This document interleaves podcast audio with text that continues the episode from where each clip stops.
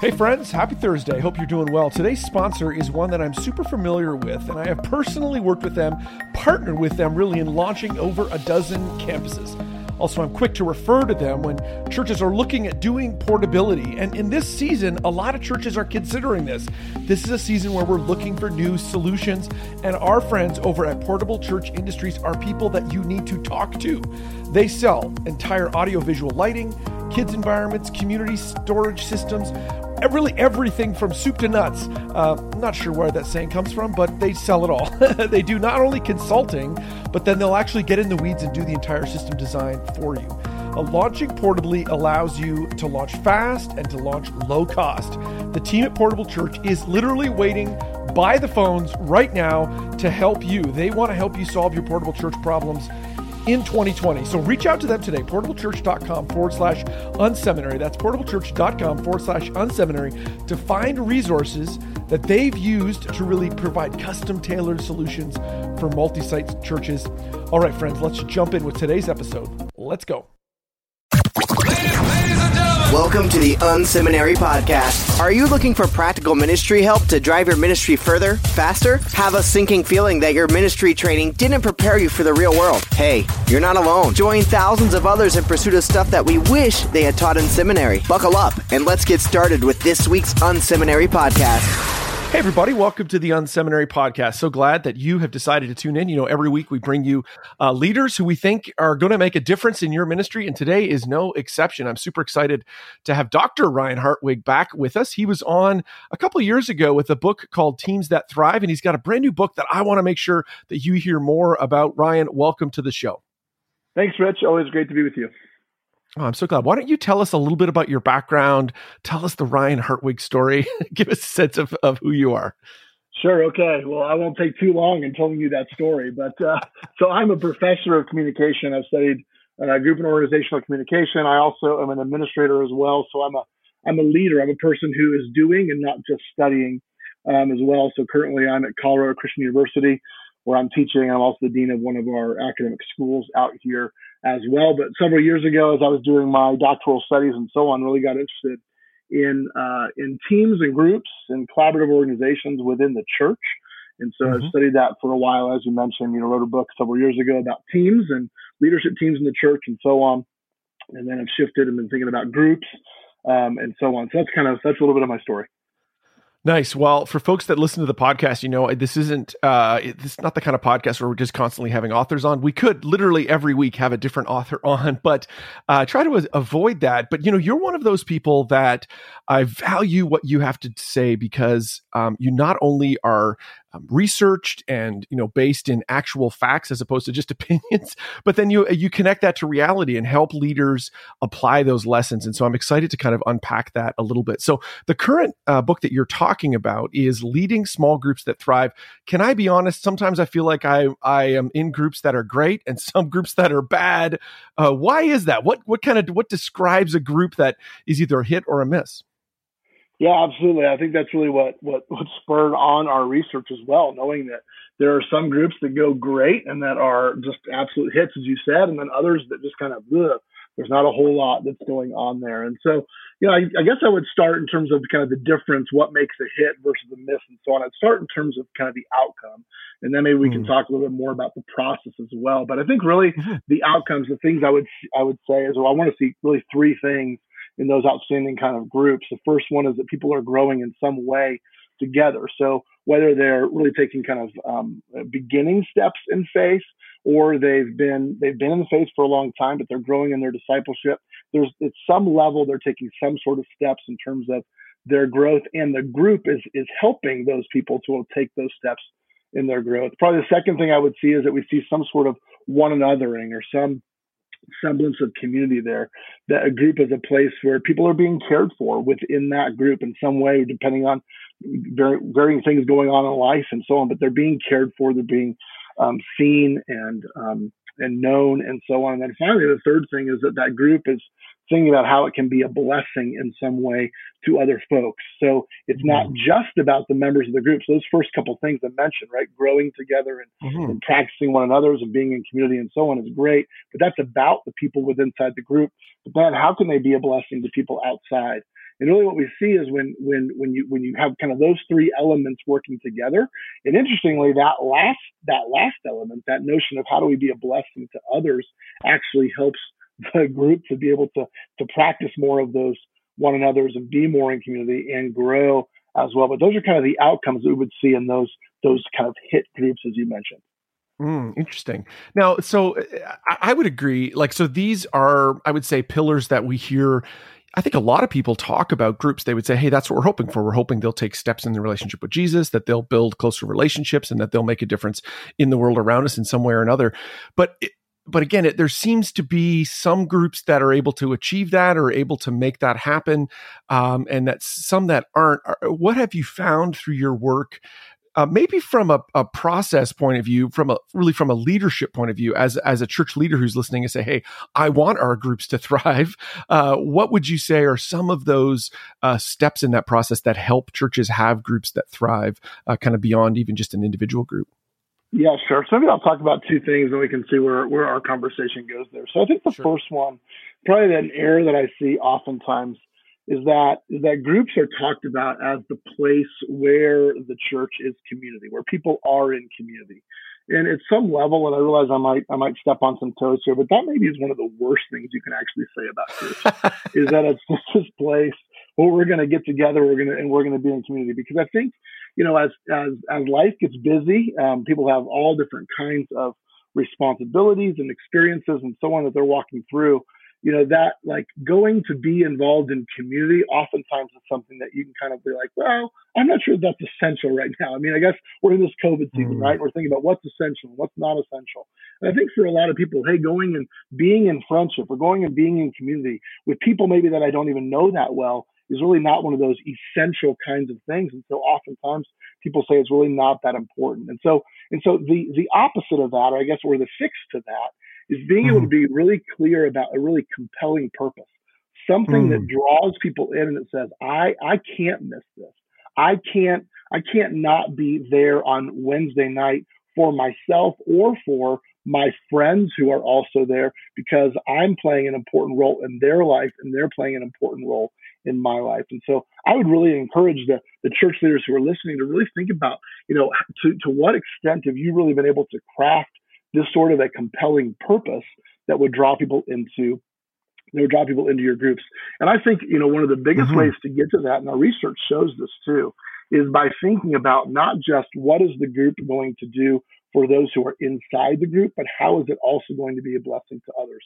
Let me give you an example of that. So, so, um, so last fall, um, uh, the school that I was at, they the, the, the guys were doing this men's group, and they were saying, "Hey, we're going to start at six or seven a.m." I don't remember exactly what time it was.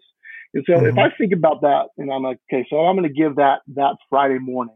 If it's just going to be for me and for my benefit and so on, it may be hard, it may be easy for me to sleep in and say, ah, I'm not so sure mm-hmm. that that matters so much. But if that gets mm-hmm. reframed and says, what's going to happen on those Friday mornings is going to maybe maybe shape what shape kind of me in terms of my relationship with my wife or the kind of father that I am mm-hmm. or the kind of mm-hmm. leader that I am or whatever else, it starts to feel a whole lot more, again, that word essential, a whole lot more like necessary for me to show up and no, I can't miss that. So that's like, I think one of these core, core things that we saw. And in fact, one of the ways we saw this in our research, we laid this out in the book, is that those groups that actually tended to to, to privilege some sort of an externalized purpose, whether that was be ministry or evangelism or whatever else, actually showed some of the greatest growth in terms of hmm. discipleship and fellowship and so on. So it's kind of weird, right? You know, like you yeah. focus on something else and you actually get what it is that you really hmm. want. And so I think that'd be the first thing I would say would be really kind of honing in on what's the sort of compelling purpose? Why should people dedicate themselves to these groups? The okay, I love this.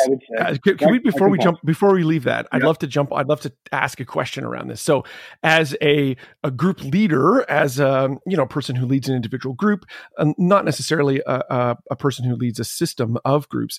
Uh, one of the things that has struck me over the years is there seems to be a disconnect between the way we talk about groups and then people's actual experience in groups. And I wonder if this purpose is a piece of that. So, I often hear us communicate about groups as if they're like, oh my goodness, this is going to uh, turn your life upside down. Like this is the uh, the like you're you can't grow without this thing. This is the most important thing in your life. That that kind of language, and and it's it almost gets hyperbolic, right? It's like this crazy over the top language. But but a lot of times, actually, an individual uh, night at group um, doesn't have that kind of fireworks at the end of the night kind of experience. It it it it it it, has a um, at least my own experience has been it really its impact on me is over the trajectory of the group. It's not at any individual time. Um, and so, uh, what's your reflection on that? Like, is there a disconnect? Do we oversell groups? Do we over communicate about them? In some ways, I, have I've joked with people. It's almost like I think it's almost like we need to reduce people's expectation and say, you know what, there's going to become nights where this is not going to be easy. It's going to be hard. You're going to wish you just stayed home and watched the football game or whatever else is on. Uh, but actually, by like you say, by investing here, uh, you're going to connect to a bigger purpose. What do you think about that? Yeah, absolutely. I think that you make a really astute observation there. Um, so, and what I think one of the challenges too is the way that many churches have structured groups, which I get, which are short-term kinds of things. We're going to do this for 10 mm-hmm. weeks, 15 mm-hmm. weeks. You know, it's a semester, so it's easy in and easy out. But if you understand really anything about groups and how long it takes for groups to be able to gel and move to a place where they able, they're really able to kind of be about some sort of a purpose, it typically takes longer than that. And so I mm-hmm. think that we have to think about this in kind of two different ways. One way is to say, are we able to think about groups where they're able to to to start well and then be together long enough where you mm. can start to have some of that real transformative kind of life on life relationship without it extending so long that that the that the impact tends to tail off. In fact, mm-hmm. we saw that in our research is that the longer the groups were together, the less this was after a, after a significant period of time, but the less that they began to whether they were contributing to people's spiritual growth. So kind of in that in that earlier kind of season, if you were to think about this over a couple of years, maybe maybe one, two, three years, you're going to see some pretty extraordinary growth. So one way to think about this is to say, how do we help groups stay together or be people be in community for the long haul? And in so doing, we have to moderate what do we expect that could happen in these first 10, 12, 15 kinds of weeks. But here's the good news. If we structure those, those, those first sessions 10, 12, 15 weeks well, we probably can start in those it kind of near the end of that session for people to really start to have really good conversations and, and being able to start to experience like it's really helpful for me to be here. I'm being challenged in good ways, or I'm being able to mm-hmm. input into other people's lives in good ways. I'd like to stick around and see if I can keep this relationship moving.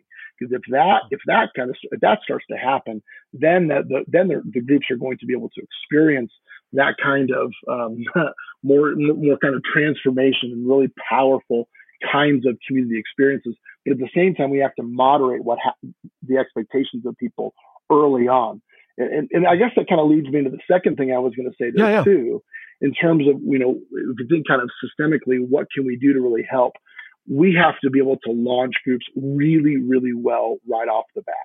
So mm. I think you know, people come into communities and they walk in and they are concerned very quickly like is this am i going to fit here is there a plan here is it worth my time here and i think sometimes when we have leaders who walk in and they're like well i'm going to I'm going to give my best shot. I've never done this before. We'll kind of see how it goes.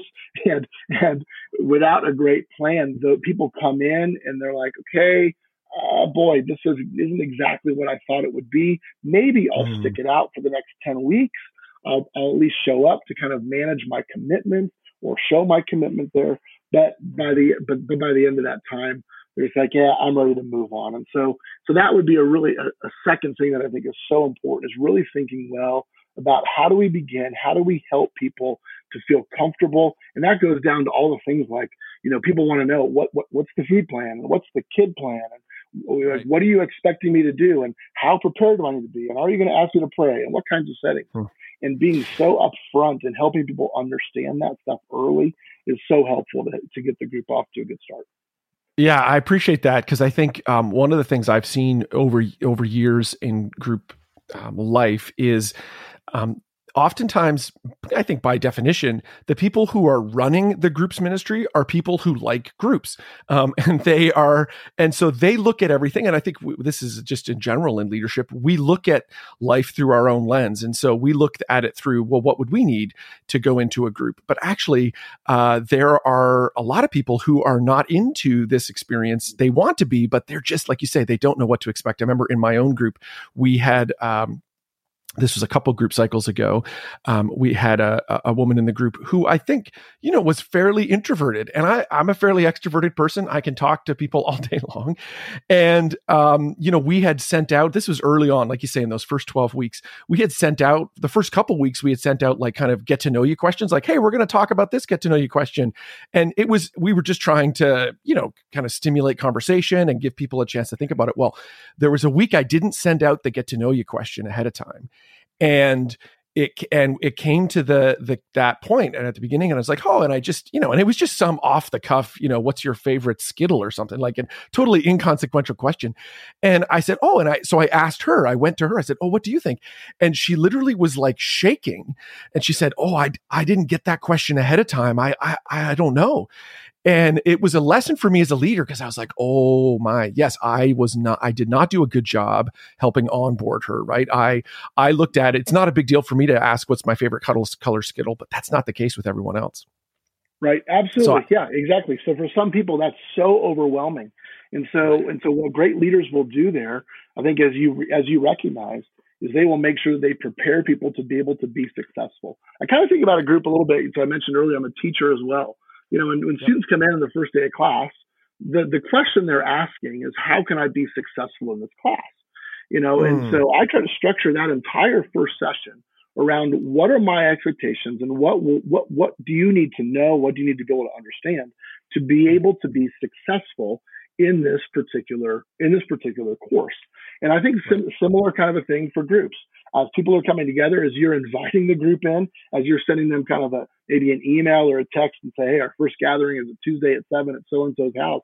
That's the time you're able to say, here's what it looks like to be successful. I probably wouldn't use mm. those exact words, right? But this right. is this is what we're going to do. This is how we're yes. going to move forward. And so people like that lady you're you're you're referring to has this opportunity to prepare herself and to be ready. And, and you're going to have some other folks who are like, they're not even going to read the email. They don't care. They're yes. going to show up. Yes. super gregarious. Like, no problem. Here we go. That's fine yes.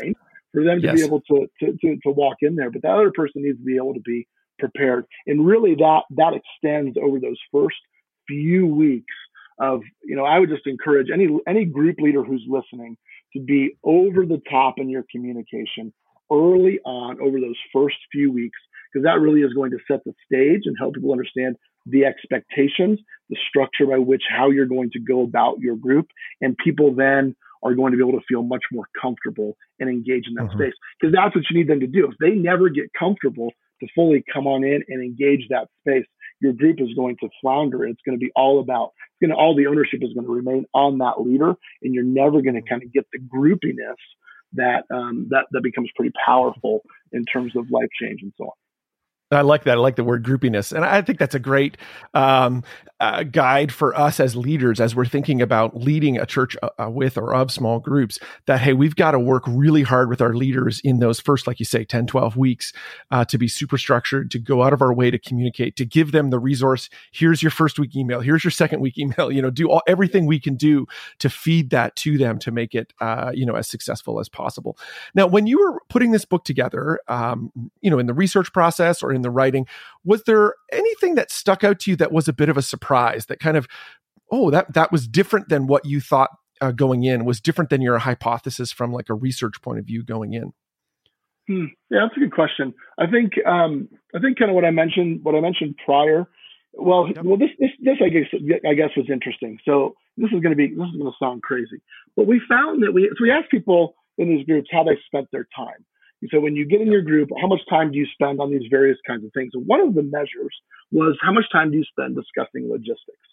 And it, it, it, it came out that the groups that spent more time discussing logistics actually showed a greater um, contribution to one another's spiritual growth. that seems crazy. That doesn't make any sense at all. That's so interesting. We, we yeah. Had, you know, like, okay, you're sitting there talking about how you're going to, you know, handle the kids and who's bringing what and so on. But what we, what we, as we looked deeper into that, and as we did some follow up interviews and so on, really what we saw there emerging was that those groups that had more, more kind of more things to coordinate, more stuff that they were doing that caused them to need to be able to coordinate that during group time were those groups that that that had kind of I'll use that word again that I said before, this groupiness, this sense mm. of purpose, the sense that we're doing something together that's so important. We've got to make sure that we've kind of got our ducks in a row here. And so fine, we'll take 10 to 15 minutes in our meeting to think about how it is this next weekend. Maybe we're maybe we're serving some organization or we're going to bless some people in our community or within our church. We'll take some time to discuss who's going to do that and how that's going to work and so on. That would be, I think, one of those one of those findings like this, this, doesn't make any sense at all until you yeah. start to think more deeply about it and yeah. you start to see like this this notion of of, of, purpose that extends beyond the group and how powerful that is um, for the group to be working together. I'll give you an example, I guess, of that maybe to make that point a little bit better. So I've got a group of of, uh, of, of six guys or six of us who we um, we came together in college. We were a discipleship group in college. We we, we um, remained just great friends. And uh, every year we get together for an annual trip, and we we live kind of all over the world actually. And so our our communication in between trips can be hit or miss a little bit. But every year in the in the couple of months leading up to our trip, when we've got a plan, what we're going to do, and who's bringing what, and where are we going, right? How is this whole thing going to go? our communication level just rises exponentially. And not mm. just about those logistical matters, but in those moments, right, in those in those text threads and so on, someone will say, "Oh yeah, and here's what's going on at work. Would you guys pray for me?" Or "Here's what's going on in my marriage. Would you guys pray for me?" And so it's that activity, these things that we've got going on together, that actually drives some of that deeper relationship and those deeper sorts of conversations. So I don't know that I can, I mean, I, I'm not sure I can emphasize this enough. It is so important for every group to be able to say, how can we be a blessing in some way to others? Because that's Love going it. to help gel the group and bring that group together and then, and then create the spaces and kind of those communication channels for people to connect on the deeper, the deeper issues of life. I love that because that, that connects to one of my other kind of um, ongoing you know interesting conversations. My, my wife uh, oversees she's on staff at our church and oversees groups at our church. And so we often have these you know the like across the kitchen table talking about different areas. And um, this is one of those areas where I've, I've said to her i'm like you know one of my observations as a group leader over the years is again we sell groups as come to group on wednesday night between 7.30 and 9 um, and your life will be changed. But actually the groups that have made the biggest difference in my own life uh, they understand that that's just the beginning relationally and in life getting in, in each other's life. Like it's the the this the hour and a half the 90 minutes on wednesday night is just the appetizer to us um, engaging like you say out doing community service or checking in on each other or um, you know when someone has something a struggle going on in their life us rallying around them uh, to help you know th- those are the areas that actually we see we see life change take place again i understand from a communication point of view we can't we can't people wouldn't necessarily sign up for like, well, for this really to work, you need to reorient your entire life around these people. Uh, but in a very real way, I think that does uh, that does pan out. Um, yeah, another absolutely. area another area I'd be interested in your thoughts on open groups versus closed groups. This seems to be one of those perennial conversations. Uh, did you find anything in your research? So the idea of, um, yep. hey, uh, our church lists 15 uh, groups and you can go to any one of them at any time, find one that works. If you don't, just pop, you know, cancel out. That would be an, go find a, a different group. That would be an open group. Closed groups would say, hey, we're committed for 18 months to two years or whatever. And this is this, this group of 12 people and that's it. Um, what did your research bear out? Uh, and, and maybe it's not one or the other, but what did about that whole topic? Yeah, so we actually didn't ask about that in particular. So I'll say I can yep. tell you that the groups that we studied, um, I That's think the next book. Some groups that were would be open groups, would be closed groups. Yes. Um, and we we were looking for practices across all different kinds of models and approaches to groups that would be Great. applicable to various kinds of groups. So so so we, we we didn't look at that specifically. You know, I guess my my my encouragement would just be this related to those two things if you don't move to some semblance of people being able to stay together over some period of time, some sort of longevity of time, you really do have to kind of manage your expectations around what can happen with constantly open groups, right? Where just anybody can join at any time. It's going to be hard for that group to be able to come together and really to be able to kind of trust each other and and and have this sort of authenticity and and and trust and vulnerability with one another without some sort of time together. However, I think we, you want to be really careful though at the same time that you don't just put a group of people together and then it's closed and they're together with no sort of external influence or change for that for many mm. many years. So there's mm. there's kind of a balance there of yeah we maybe maybe we have kind of a core group of people who are together and we add on a few other folks to that group so that we have this sort of this trust and this vulnerability, this established community that other people can be entered into rather than just starting over constantly. Yeah, that's good. That's very good. Uh, another area, it's become like the standard question we're asking now on Unseminary is so, how's COVID impacting all this? Like, I would think churches with a great uh, small group structure, and we talked to this about this a little bit before we started recording. That groups with a great small group structure, uh, they're thriving in this season. Are you seeing kind of any impact? Obviously, I understand the book was written pre-COVID and all that. I get that, but even just as you've continued to, uh, you know, kind of work and think in this area, what impact are is kind of a group's ministry group structure having uh, on churches in this season, kind of the intra-COVID season? Yeah, so I think as you as you just said, I mean the churches that have robust small group ministries are going to be able to weather this a lot a lot better than those who don't, and everybody else is trying to say, okay, how can we be how can we be the church in groups? You know, I think you were mentioning before about you know the a group isn't just something that happens one night, but we are a group, and I think we're realizing the same thing about the church, right? We don't just go to church mm. on a Sunday, but we have to be the church, and so how do we be the church? Well, you know, I think a lot of us are thinking we'd be the church in these sort of micro communities in some way that that tend to look like groups. Um, what I would say in terms of in terms of equipping leaders and and and, helping them to be successful is I think one of one of the uh, kind of strong thrusts I think that we try to say in our work is that leaders really need to be well equipped. Um, you know, I, I realize that we, we always need more leaders, and so we want to try to lower the bar to get more people in and say, hey, it's not a big deal. Go ahead and come on in, right? And and you'll be fine. You'll learn what you need to you'll need, learn what you need to know as you go along the way. Um, but I think one of the things we realize with groups is that the leaders just need more and more training in terms of how to manage these group dynamics. And I would say the same thing related to COVID. So you know, there's all these different online small groups now and so on. I think one of the things we I think we all realize is like how much more important it is now to even direct conversation on the Zoom screen. You know, where so mm. if hmm. you're in a living room and you've got 12 people, you can throw a question out there and you can say, Hey, anybody think, you know, what what is what do y'all think about this? And somebody is going to chime in and you've got all the nonverbals working and people are thinking, you know, should I jump in? Should I not? Who's going to speak? Hmm. Whatever. Well, on the Zoom room, you just don't have that.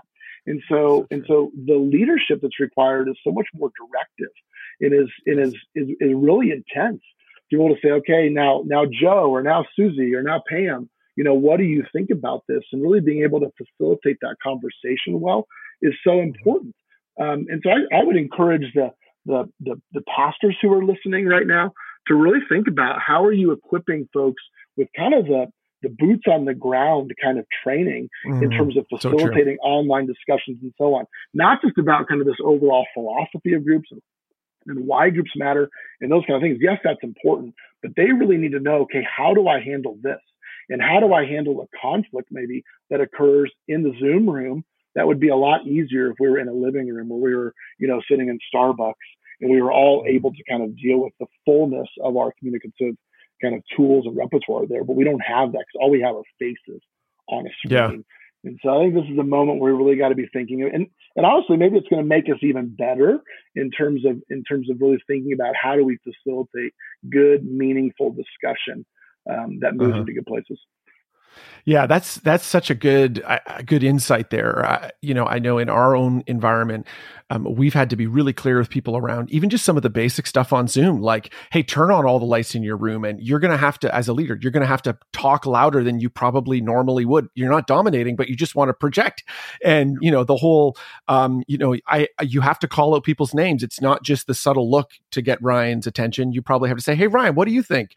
Um, you know, and the which which which again again, uh, interestingly, our own group, we're just getting back in a couple weeks, actually, for the first time back, and we've been in Zoom this whole time. And I am intrigued to see what will happen with the conversation because we've lived in a bit of a different pattern. That's that's interesting. That's fascinating. Well, yeah, you've provided this. that too. Rich, uh-huh. just real quick, you know, I mentioned earlier that people want to know how to be successful. And anybody who's going to jo- show up to an online small group wants to know also how they can be successful. Tuscan encourage leaders to give them those those the, the knowledge that they need to be able to be successful. And so right. and so while maybe it, it maybe it seems as though you know well to, to talk too much about Zoom etiquette and so on is really treating people poorly or treating them like children or whatever else. Boy, that's helpful. I think it's really loving because people want to know how can I actually be successful? How can I engage yeah, in so this really well? Yeah, that's great. You've provided this uh, really helpful self assessment uh, to leading small groups that Thrive supplemental resource self assessment. Can you kind of talk us through this a little bit? Uh, give us a sense of what this this tool is and, and how we could use it. Uh, we'll make it available for folks that are listening in. Yeah, absolutely. So we wanted in this book to be really, really practical. So we, you know, I think kind of all the work that I do, I don't just want to tell folks what to do based on the research, but I want to go to the next level and help them know how to do it. So what are the practices that you actually need to put in place? And so we have um, on our website, thrivinggroups.com, there's several different resources there that folks mm-hmm. can can use there. And I provided to you this this self assessment, so you could use this if you're a group leader. You could take this yourself, and you can just kind of think about what are the strengths, what are the weaknesses um, of our group, and we it's it's built upon the five shifts that we discuss in the book that you want to be able to move from from this to this to be able to help your group ultimately go to the next level or to thrive. And so you could do it as a group leader. If you've got an established group, um, this would be a really bold move, but I would encourage you to, to, think about that, print it out, give it to everybody in your group, have everybody mm. uh, go through the assessment, collect it back, and go through, and you'll start to see. I think these are areas where we're really humming along, we're doing great, mm. and these are some areas maybe where there are, are some possibilities for us to grow. And then hmm. um, we try to give in that assessment as well, just some ways to think about um, how you could improve in those different kinds of areas to help your group to be able to go to the next level.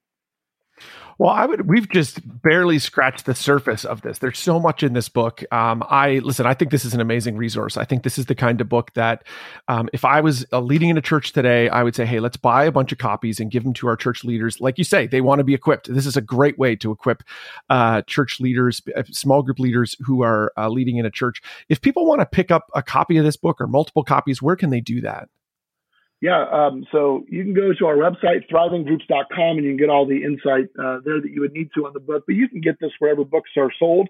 So Amazon or our publisher Zondervan has a site called churchsource.com, and that, that maybe is the best place to be able to buy bulk orders there as well. I also just mentioned to you, if you go to um, go to our website, thrivinggroups.com, you'll see we also have an online training course for leaders. Yep. And so if mm-hmm. you've got new leaders and you just want to be able to help them um, kind of get get on, get get thinking well and get equipped to be able to lead their group and launch a group well. We have that resource there too. So our goal here is just to kind of try to get as many resources out to the church as we can, um, and hopefully help groups be able to just flourish um, and help people grow. Yeah, again, this is a huge resource for uh, for churches. I am just so excited for it. I'm excited to see uh, the impact that it uh, will have. Ryan, I really appreciate you being on the show today. Thank you so much. Thank you so much, Rich. It's been great. Thank you for tuning in to this week's Unseminary podcast. Don't be shy. We'd love to connect. Check out Unseminary Inbox. You can sign up at unseminary.com and we'll send you helpful training resources every week. Plus, you'll gain immediate access to our exclusive members area with tons of resources you can use. Connect with Rich on Twitter at Rich Birch or through email, rich at unseminary.com. Don't forget to check out the show notes for this episode at unseminary.com. It includes links to what we talked about today and more. Leave a comment. We'd love to hear from you. Did you enjoy today's episode? Drop by iTunes and leave a review. Thanks again for tuning in to this week's Unseminary podcast. Join us next week when we'll learn more stuff we wish they taught in seminary.